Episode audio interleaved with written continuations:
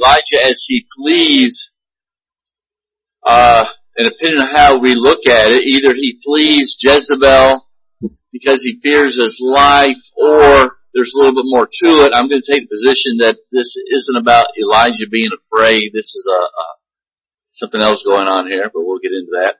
So, uh, we'll finish up in chapter 18, just a, a real, a final thought, but then, um, let's start reading in chapter 19 verse 1. Let's all stand as we read God's Word. Here come our latecomers, but we'll, we better get started here. Chapter 19 of 1 Kings, Ahab told Jezebel all that Elijah had done and how he had killed all the prophets with the sword. And then Jezebel sent a messenger to Elijah saying, so may the gods do to me and more also if I do not make your life as one of them by this time tomorrow. Then he was afraid and he arose and ran for his life and came to Beersheba, which belongs to Judah, and left a servant there. But he himself went a day's journey into the wilderness and came and sat down under a broom tree. And he asked what, that he might die, saying, It is enough. Now, O Lord, take my life, for I am no better than my father's. And he lay down and slept under a broom tree. And behold, an angel touched him and said to him, Arise and eat. And he looked, and behold, there was at his head a cake baked on hot stones in a jar of water. And he ate and drank and lay down again. And the angel of the Lord came a second time and touched him and said, Arise and eat, for the journey is too great for you. And he arose and he ate and drank and went in the strength of that food forty days and forty nights to Horeb, the Mount of God. There he came to a cave and lodged in it, and behold, the word of the Lord came to him and said to him, What are you doing here, Elijah? And he said, I have been very jealous for the Lord, the God of hosts, for the people of Israel have forsaken your covenant, thrown down your altars, killed your prophets with the sword, and I, even I only am left, and they seek my life to take it away. And he said, Go out and stand on the mount before the Lord, and behold, the Lord passed by, and a great and strong wind tore the mountains, broke in pieces the rocks before the Lord, but the Lord was not in the wind. And after the wind an earthquake, but the Lord was not in the earthquake. And after the earthquake a fire, but the fire was, the Lord was not in the fire. And after the fire the sound of a low whisper. And when Elijah heard it, he wrapped his face in his cloak and went out and stood at the entrance of the cave, and behold, there came a voice to him and said, What are you doing here, Elijah? And he said, I have been very jealous of the Lord, the God of hosts, for the people of Israel have forsaken your covenant, thrown down your altars, killed your prophets with the sword, and I, even I only am left, and they seek my life to take it away. And the Lord said to him, Go, return on your way to the wilderness of Damascus, and when you arrive, you shall anoint Hazael to be king over Syria, and Jehu, the son of Nimshi, you shall anoint to be the king over Israel, and Elisha, the son of Shaphat of Abel Mahola, you shall anoint to be prophet in your place. And the one who escapes from the hand, from the sword of Hazael shall Jehu put to death, and the one who escapes from the sword of Jehu shall Elisha put to death. Yet I will leave seven thousand in Israel, all the, the need which that have not bowed to Baal, and every mouth that has not kissed him may be seated. So very interesting text, and I think one that I, I believe has generally gone completely misunderstood. It's, it's become a lesson about how Elijah can be uh, on on the mount, literally on the mount, one moment serving the Lord, and then all of a sudden he's running from his life because he's scared of a woman and the fickleness of faith, which all that is certainly things that happen. We can be on the mount one moment, in the valley the next, and we can we're, we can be very inconsistent. But I think that there's a little bit more going on here than that. So that's the position we want to take. I just wanted to mention last week as we dealt with uh, Elijah and the prophets of Baal that the fire coming down it bypassed, remember, bypassed all the people and it, and it just burned up the, the altar and the sacrifice. And of course, in the Old Testament, sacrifices are types of Christ, a picture of the cross where Christ bears the wrath of God on our behalf so that God can graciously bypass His wrath upon uh, us and put it upon the substitute. So there is always that that we see in these sacrifices. The same God used the servants to call sinners to repentance and he he makes disturbing commands. Uh, Elijah said, kill all the prophets of Baal. And, and the Lord, following the Lord is not always easy. Following the Lord will be difficult. but, um, he is who he is. And, uh, he does not change, so we better. And when he calls us to serve him, when he calls us to go through the valley of trial, we, in tribulation, we've got to be ready to do that. Serve it, you know, Elijah here, uh, is doing unpleasant things, but that's part of what he's been called to do. And so it's just a reminder that, that if, if we're Christians, we must be committed to the Lord, and sometimes we just need to stop and remind ourselves who we are, who the Lord is to us, what our duty is, and, and, and that should be something that we need to, if not daily, uh, periodically, remind, you know, recommit ourselves to Christ, to remember, to, to, to keep that before us, lest we grow lax and, and so forth. And so we, we kind of see here that the grace of God, but also the severity of God in the way He uh, deals with the people there, and to remind ourselves that judgment is coming. The judgment is coming upon us one way or another. It's either going to be on the sacrifice of Christ or not, or on ourselves. But that brings us then to the aftermath of this, and of course that begins in verse 41 of chapter 18 um, where uh, Elijah tells Ahab to go up and have a feast, more or less, because rain's coming. And, and this whole passage, there's a sense in which the chapter 19 could begin at verse 41 here. It, it, it has, there's, just dip, there's a lot of difficulty in trying to understand what's going on here. Uh, it's just not an easy passage, for sure. When you think about the interaction between the Lord and Elijah that we just read about, and, and the question that God, you know, asked Elijah twice, what are you doing here? Seeming to, he wants Elijah to make a statement, and uh, he feeds Elijah so that he can go to the journey, and, the, and interesting enough, the journey is to Mount Sinai, which is where the original covenant was made. And so I think all that comes into play when trying to understand what's going on here.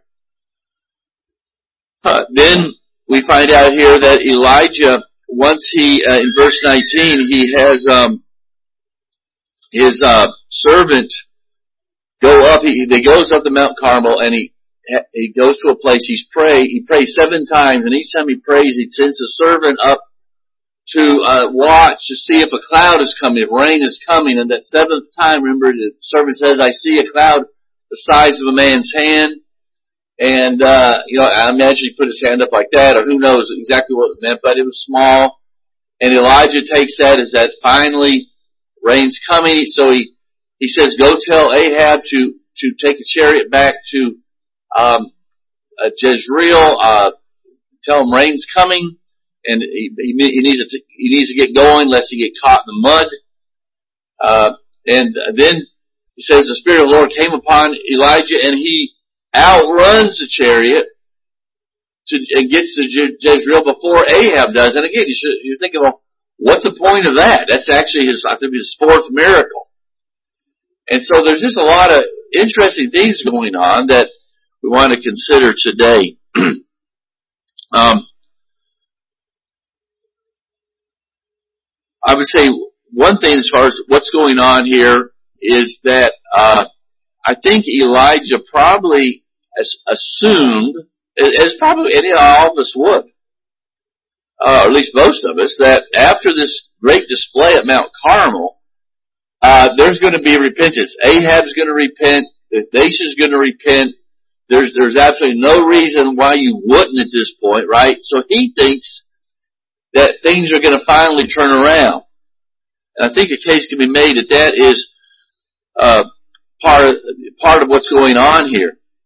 But of course, we know that uh, displays don't convert souls. We talked about that. In fact, uh, well, here, didn't we just uh, got ahead of myself? Just by review sake, we saw last week with the prophets of Baal that though the world forsake the Lord, we will not. The majority is often wrong, the world is always wrong. So Elijah is standing by himself, but since he was doing the Lord's work, that he was in the right.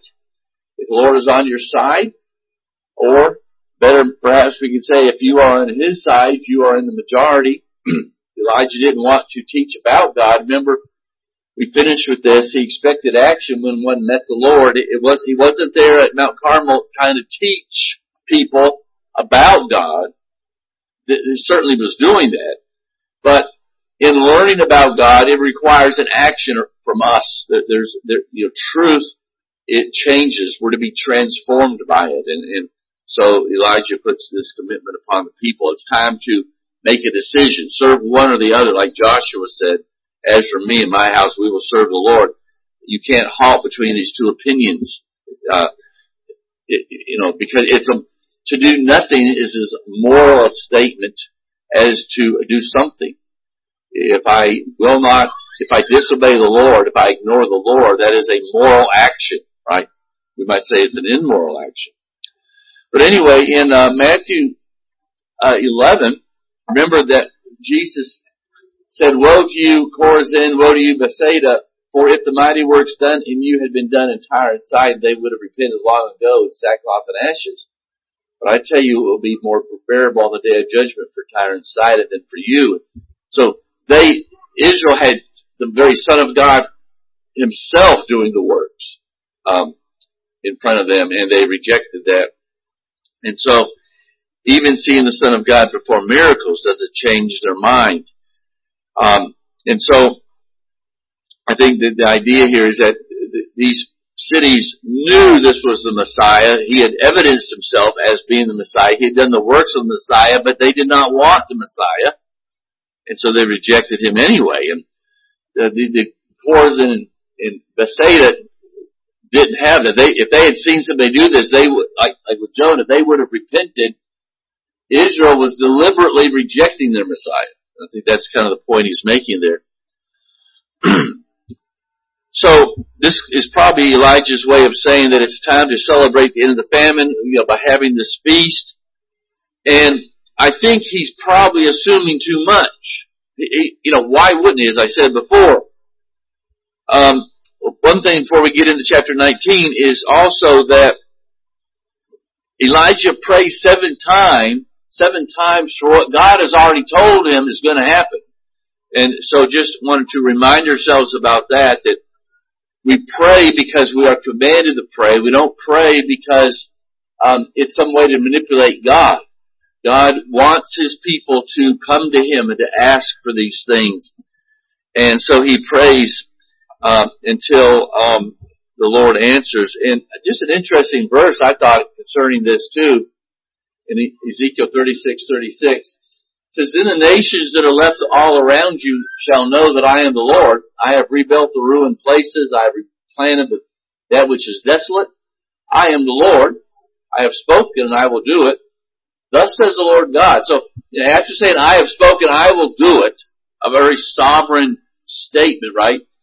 Then he says, this also I will let the house of Israel ask me to do for them. To increase the people like a flock. Like the flock of sacrifice, like the flock at Jerusalem during the appointed feast. So shall the waste cities be filled with flocks of people. Then they will know that I am the Lord. So he says, I will do it just like with Elijah, I'm going to do this, but I'm going to have my people ask me to do this. And is that not what we do? If we come every day, of course, but certainly when we come to church, we are asking God for those things that He has promised to give us. But if we are silent, so God will be silent as well. If we don't care enough to pray and to obey Him, if, if we're not burdened enough to pray, then uh, we'll find out perhaps that it's not God's will in that particular case to uh, work among us. So we don't want to ever become uh, hyper Calvinist. That's just a form of hyper Calvinism. Say, well, God's decreed it all. Whether I pray or not doesn't matter. That, that's just blatant heretical thinking, and we don't want to do that. so he outruns here in verse 46, uh, he outruns Ahab's chariots, which is about 16 miles, they say. And, uh, some, you know, I would suggest that, that he's running because he thinks Ahab is going to institute reforms and stand up to Jezebel. Perhaps he wants to be there. Certainly by outrunning Ahab, it's just another demonstration to Ahab that he is a true prophet of God, that Yahweh is, is a true God. Perhaps he wants to be part of the celebration. I mean, we really don't know for sure.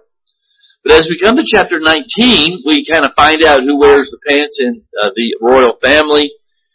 And instead of a hero's welcome, I think he's uh, somewhat shocked that Jezebel, in light of the obvious, says, I'm going to kill you just like you killed the prophets of Baal by this time tomorrow. and he's shocked.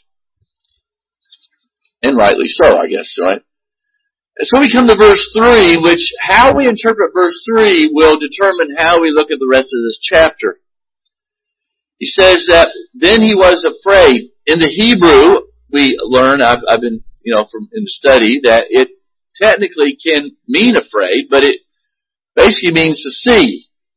And you gotta use the context to determine what, how it's to be used. And obviously the context here, afraid makes perfect sense. Someone threatens his life, he's afraid and he runs. But this is Elijah who uh, has been willing to stand up just the day before, right? Um, and, and so let's just say it means, and he saw, he, he realizes what's going on. There's no revival here. Nothing's changed at all. And remember, what he's seeing is not just what's been going on for a few generations. He is seeing Ahab cross a line that no one had crossed before. Ahab has rejected uh, Yahweh altogether and has set up Baal and the Ashtoreth as the true religion. And it appears there's going to be no repentance. And so, perhaps he's running in one sense because he had been uh, threatened.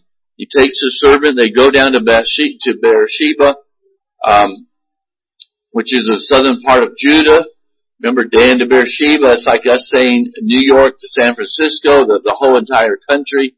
So he kind of runs to the southern part of Judah. He leaves his servant there and he starts off another day journey. And it's clear that he wants to die. So, if he wants to die, Je- Jezebel would have uh, taken care of that for him. And yet, uh, it seems like perhaps the Lord has told him, uh, no, you're not going to die. Uh, I want you to go down to Horeb. It doesn't say that the Lord told him to do that, but as he's going, remember, the angel comes and twice gives him food and says that you're, you don't have enough strength for the journey. So either Elijah is deliberately going there or the Lord tells him to go there. Uh, probably Elijah's already decided to go there, as I'll explain in a moment. And so while I think most commentators and even the translations assume that Elijah is having a spiritual meltdown, he's afraid and he's running, uh, they, you know, they jump on the fear factor, we might say. Um, I think there's more going on uh, than that. Let's look at it for a moment as if he realizes that he is wrong, Israel is not going to uh, turn to the Lord. What would your reaction be? And as I said, not just that, but that they have gone into full blown covenant breaking. They have rejected Yahweh, not just in, as Jeroboam did, in, uh, he, he, he claims to be worshiping Yahweh, but not really. Uh, Ahab and Jezebel aren't even trying to. He's been cast right out of the country in a sense. So what's his reaction? Well, no doubt he's discouraged. You know, he wants to die. He's he's sick of it. I'm the only one left, even though he knows technically there's at least a hundred and one guys, hundred prophets, and Obadiah left. He knows that's not technically true, but he said the same thing in chapter 18. I am the only one standing against everybody else. It's a little bit of an overstatement, but he's kind of making a point perhaps. But he's discouraged. Maybe he's fallen into somewhat of a depression He's, he's kind of suicidal. He wants to die. But there's, there's an element of that.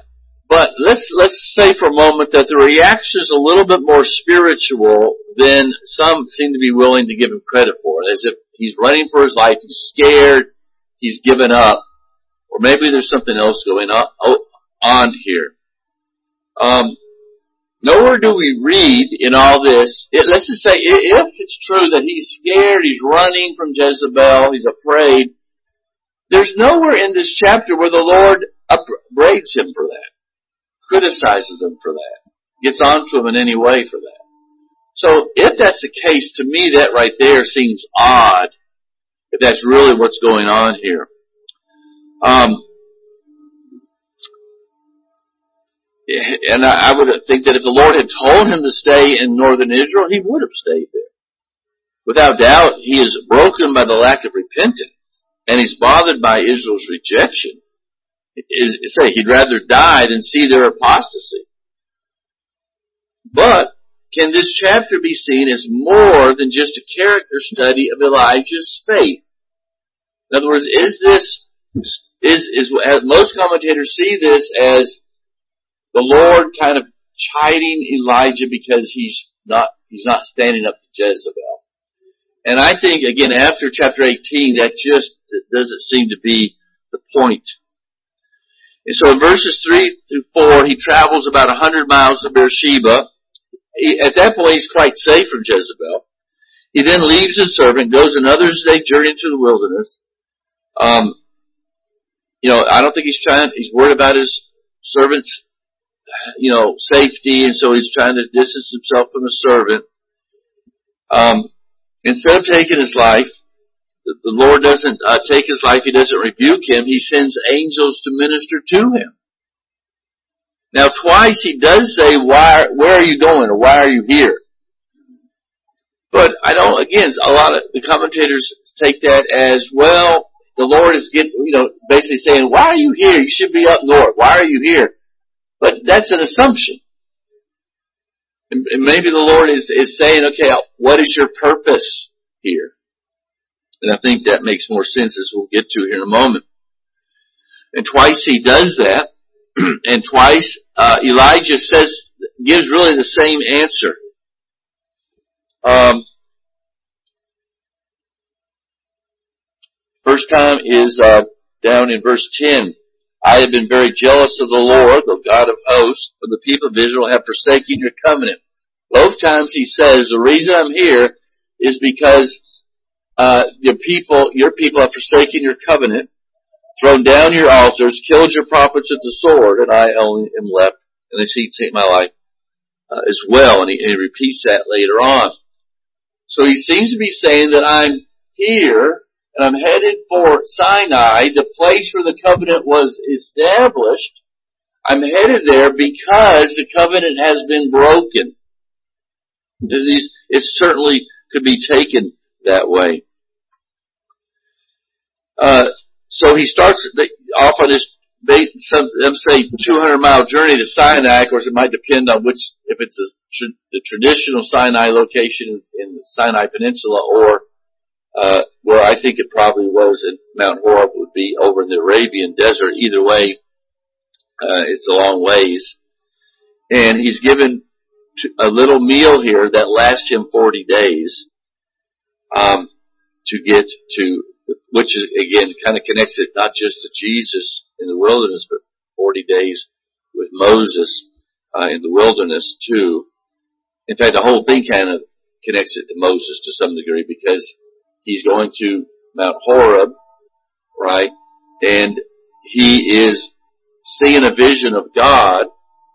And when he does finally see it in this, that whisper, he covers his eyes up when he talks to the Lord. So there's this a, a lot about this that reminds us about Moses when he was on Mount Sinai.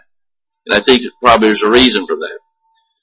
So if we think about the parallels between this and Moses, both men come to this mountain during the time of Israel's apostasy. Remember, Israel is down during Moses' day worshiping the two golden calves.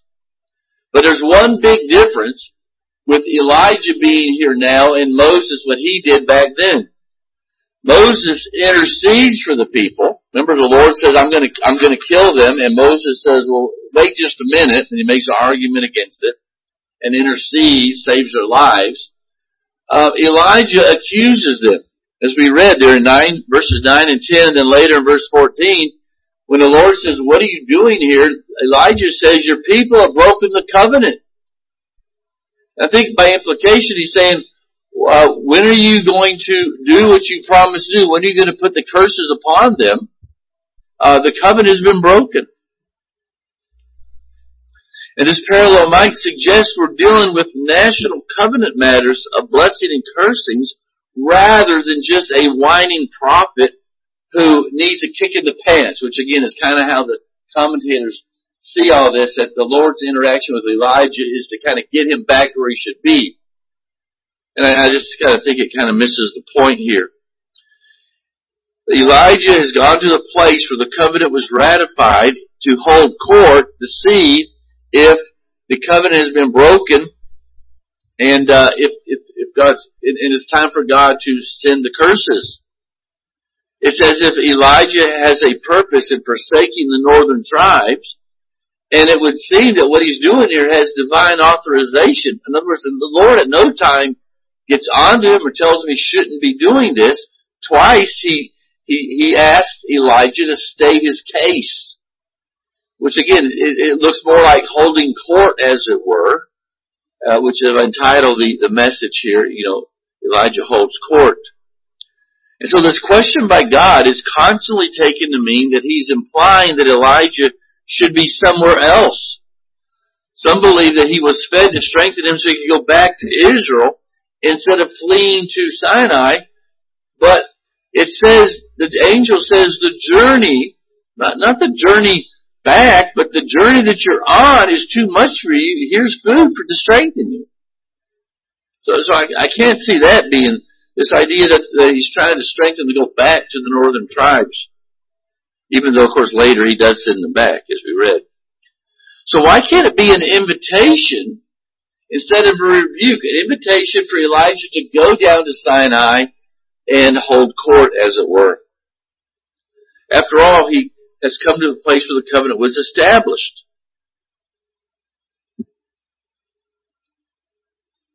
And so the Lord might be saying, what about the covenant is on your mind?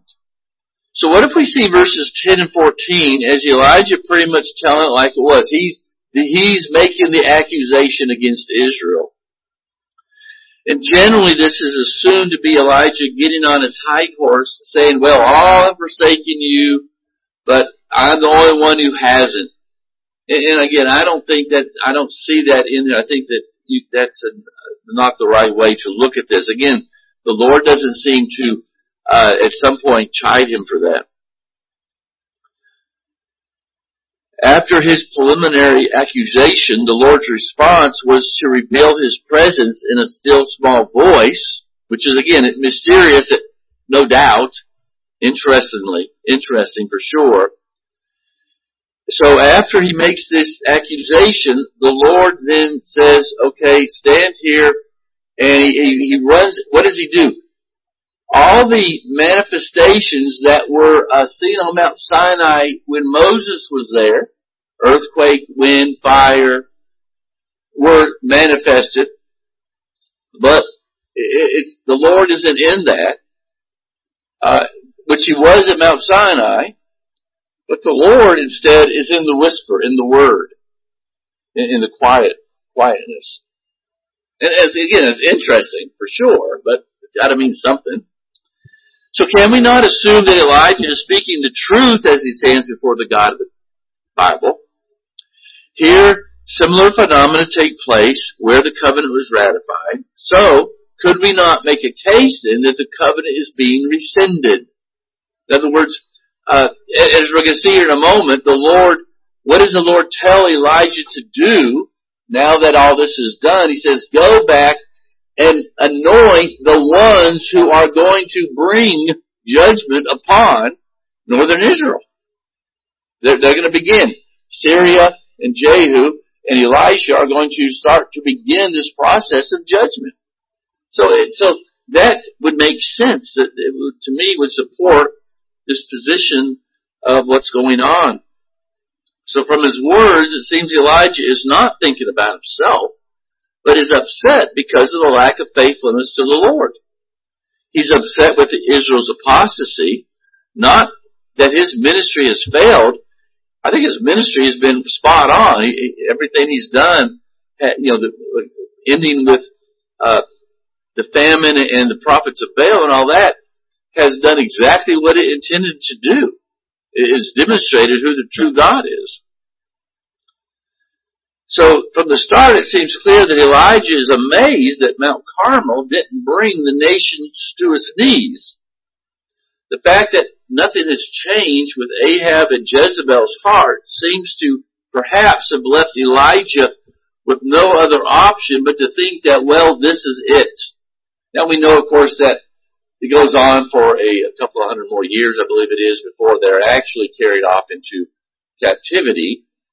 But it certainly uh, would appear that a line is being crossed and that judgment is uh, sure now. There's no uh, there's no opportunity really for repentance at this point. And so the Lord says that this he sends these, these, this great manifestations by Elijah and he says, this is not though how I am going to work. That's, that's not where I am. And, and, and I think we could at least, one possibility is that what's going on here is that he's saying that the, the, the great manifestations of, and miracles uh, of God, the, the way he has worked primarily in the Old Testament is going to come to an end. Because it really doesn't do any good. Elijah, you're, you're proof of that. And I'm going to start working through the Word. Because that's how the Spirit works behind the scenes, in the heart. And so we've made the case that you have three different times of miracles in the Bible. You got the times of Moses, you got the time of Elijah and Elisha, and Jesus. And so the miracles are there in, in these two prophets, but it hasn't, it won't accomplish anything. But yet it's graciously that God is giving them every reason to believe, just like Jesus comes along and gives every reason for uh, his people to believe, and they reject him. And so the miracles last into the establishment of the church. God's people see them, and God's people believe, but they pass away because at the end of the day, it's to the foolish to the preaching that God is going to say, right? And so it's possible that that's kind of what's going on here. To me, that makes perhaps the most sense anyway. So his work will be done primarily through that inner voice. His work and his kingdom were always about more than physical manifestations of power. They're, the kingdom is about the changing the hearts of men anyway. And so the days of spectacular miracles are coming to an end as the Lord will primarily work through preaching. And I think this could be confirmed by his response to Elijah's accusation the second time there in verses 15 through 18, where he agrees with Elijah's assessment and will send judgment upon the nation. Let's start reading in verse 15. And the Lord said to him, Go, return on your way to the wilderness of Damascus, and when you arrive, you shall anoint three people, all of which, what does he say here? The ones who escape from the one will be uh, judged by the other. The one escaped from him will be judged by this person. No one's getting by. Judgment's coming. and I think this makes more sense than taking uh, 15 to 18 is God saying, enough with your pity party, it's time for you to go back. I, I just don't see that in, in these words. For sure, we need to be told that from time to time. Do we have pity parties? Do we get full of ourselves? Do we get, you know, paralyzed by fear and depression? Yes. And sometimes we need a, a kick in the pants, seat of the pants, you know, by the Lord in various ways or by our brothers or sisters in Christ. That, that kind of stuff happens. But is that happening here? And, and I, I don't, I don't really see it. It seems that God is agreeing that, that the motions of justice are coming into place. The ESV rightly says in verse 18 that the Lord will leave 7,000 in Israel. So it, it, says, in other words, he seems to be saying that the Lord will leave a remnant.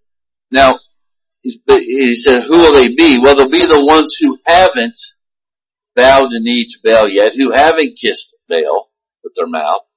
So they're there already, but I will leave them. So there's judgment coming, but I'm going to have a, a, a remnant, which is one of the things of scripture. Is, except the Lord leave a remnant, we'd all be a Sodom and Gomorrah, right? So the Lord's saying that judgment is coming, but I still got my people. I'm still gonna, I still have my elect. In fact, I think that's, you think about 7,000, 7 being the uh, number of completion and perfection. It speaks of the elect. My elect, whom I have chosen, they will always be there. I will protect them, even in the midst of, of judgment. a definite number. Not that, not that 7,000 will only be the, the remnant, but that it, it is a picture of the elect, right? And so I also think this is supported by the, as I said before, that the fact that these are why the miracles are here, because this is a big deal. This is a big point where uh, the covenant is being broken. Ahab has crossed the line. So let me, in closing, go back to verses 11 and 12 as we think about this very interesting, if not mysterious portion of scripture where he says, go out and stand on the mount before the Lord. Remember as uh, Moses went and stood in the cleft of the rock as the Lord passed by. Behold, the Lord passed by and then the great wind, um, and, and, the fire and, and the earthquakes and so forth. Instinctively we know that this is a great passage. This is this is, this is gotta mean something. This isn't just a, something you just read in passing. And, uh, uh, but you don't want to just isolate it and, some, and find some kind of practical application that, that divorces it from its context.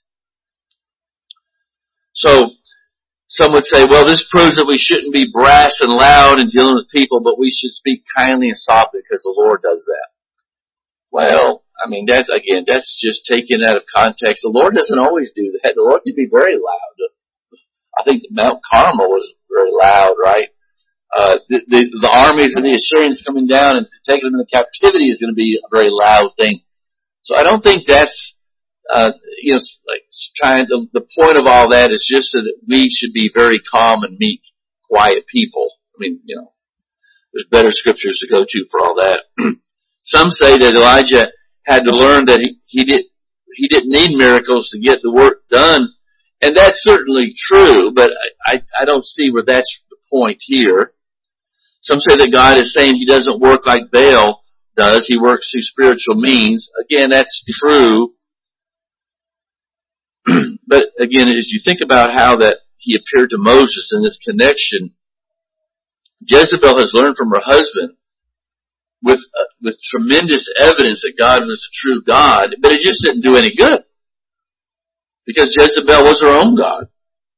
And so evidential apologetics, which that's trying to show through evidence of science and creations of or trying to prove God by evidence, it's fun.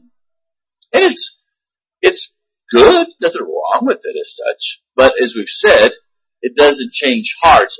Jezebel had all the evidence you could ask for at Mount Carmel, or in Ahab, and didn't do any good. Remember, I mentioned this last week with the, uh, the rich man of Lazarus, that he wanted Lazarus to be sent back to the land of the living for his brothers, and he said, Jesus said, well, or Lazarus, or Abraham said, they've got the, Moses and the prophets, they've got the Old Testament, they've got the scriptures, they've got all the evidence they need. So evidential apologetics are fun and they have their place, but everybody already knows that God exists. We, we know that from Romans 1. The evidence is all around us. The question is, uh, they don't like the fact that God exists. They don't want to have to answer to somebody. So that's why you have to have the power of the Holy Spirit to give a new heart, to break the rebellious heart and give us a heart that will re, re, respond and, and bow to knee to Christ. Evidence isn't going to do that. The gospel does that. of course, we know that John uh, 3.19, get to it here. I don't know why it's not working here. There you go. And this is the judgment. The light is coming to the world, and people love darkness rather than light because their works are evil. They, they, they see the light, they don't like the light in that sense. Finally, Elijah seems to teach us one more thing for certain. His passions was for the Lord, and that's what seems to consume, consume him. Even if he had to pay for pray for afflictions. He wanted people to worship the true God.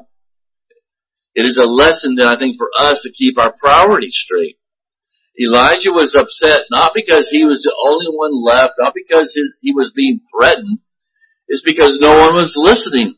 And by not listening to him, they weren't listening to God. And that's certainly any preacher uh, can uh, can relate to that. When when people come in and they hear the word of God and they reject it, uh, I don't in a sense take it personally because I know they're not really rejecting me; they're rejecting the Lord. If I'm speaking the truth, so the Lord generally won't give some amazing display of His person as He did on Mount Carmel. He's speaking to us through His Word, and the question is, will we listen? And I think that's again, Elijah listened to that still small voice. And so the kingdom, uh, God has, has gone quiet then, compared to the Old Testament, in the age in which we live, you remember he said the kingdom will be as yeast. It'll be hidden. It's growing. It is, and, and, and it's having its effect, but it's kind of doing under the scenes. That's how the church has always been in this it's had times where it's been more open, but usually in the times where it gains power, I've said this before, and becomes something that the world, uh, that, that sense it is not a good thing. But the church is most effective when it's being persecuted, when uh, it's it's just relying upon the Lord and preaching the gospel. When it has power, when it has showy displays, uh, I don't know that it ever ends in a, in a good thing, right? So that's, I think that's in the mode that we're in, and, and perhaps that's what these verses are saying, that that's really how the Lord works. Someday He's going to come back and every eye shall see Him, right? I mean, it's going to change, but right now, it's through the Word. And, uh, that's what all we should, we don't spread the gospel through the sword, through miracles, we do it through preaching, alright? Any questions, Heavenly Father, for your word? And Lord, we pray that you might give us light and clarity and uh, good application, but maybe we just be able to step back sometimes and just see the way you work with men and the, the, the stories, the, the accounts, the, the, the things that are there. May we, Lord, have just a greater awe of our God and what you are doing. And we just pray for clarity in the next service and May you speak to each one of us. In Jesus' name we pray. Amen.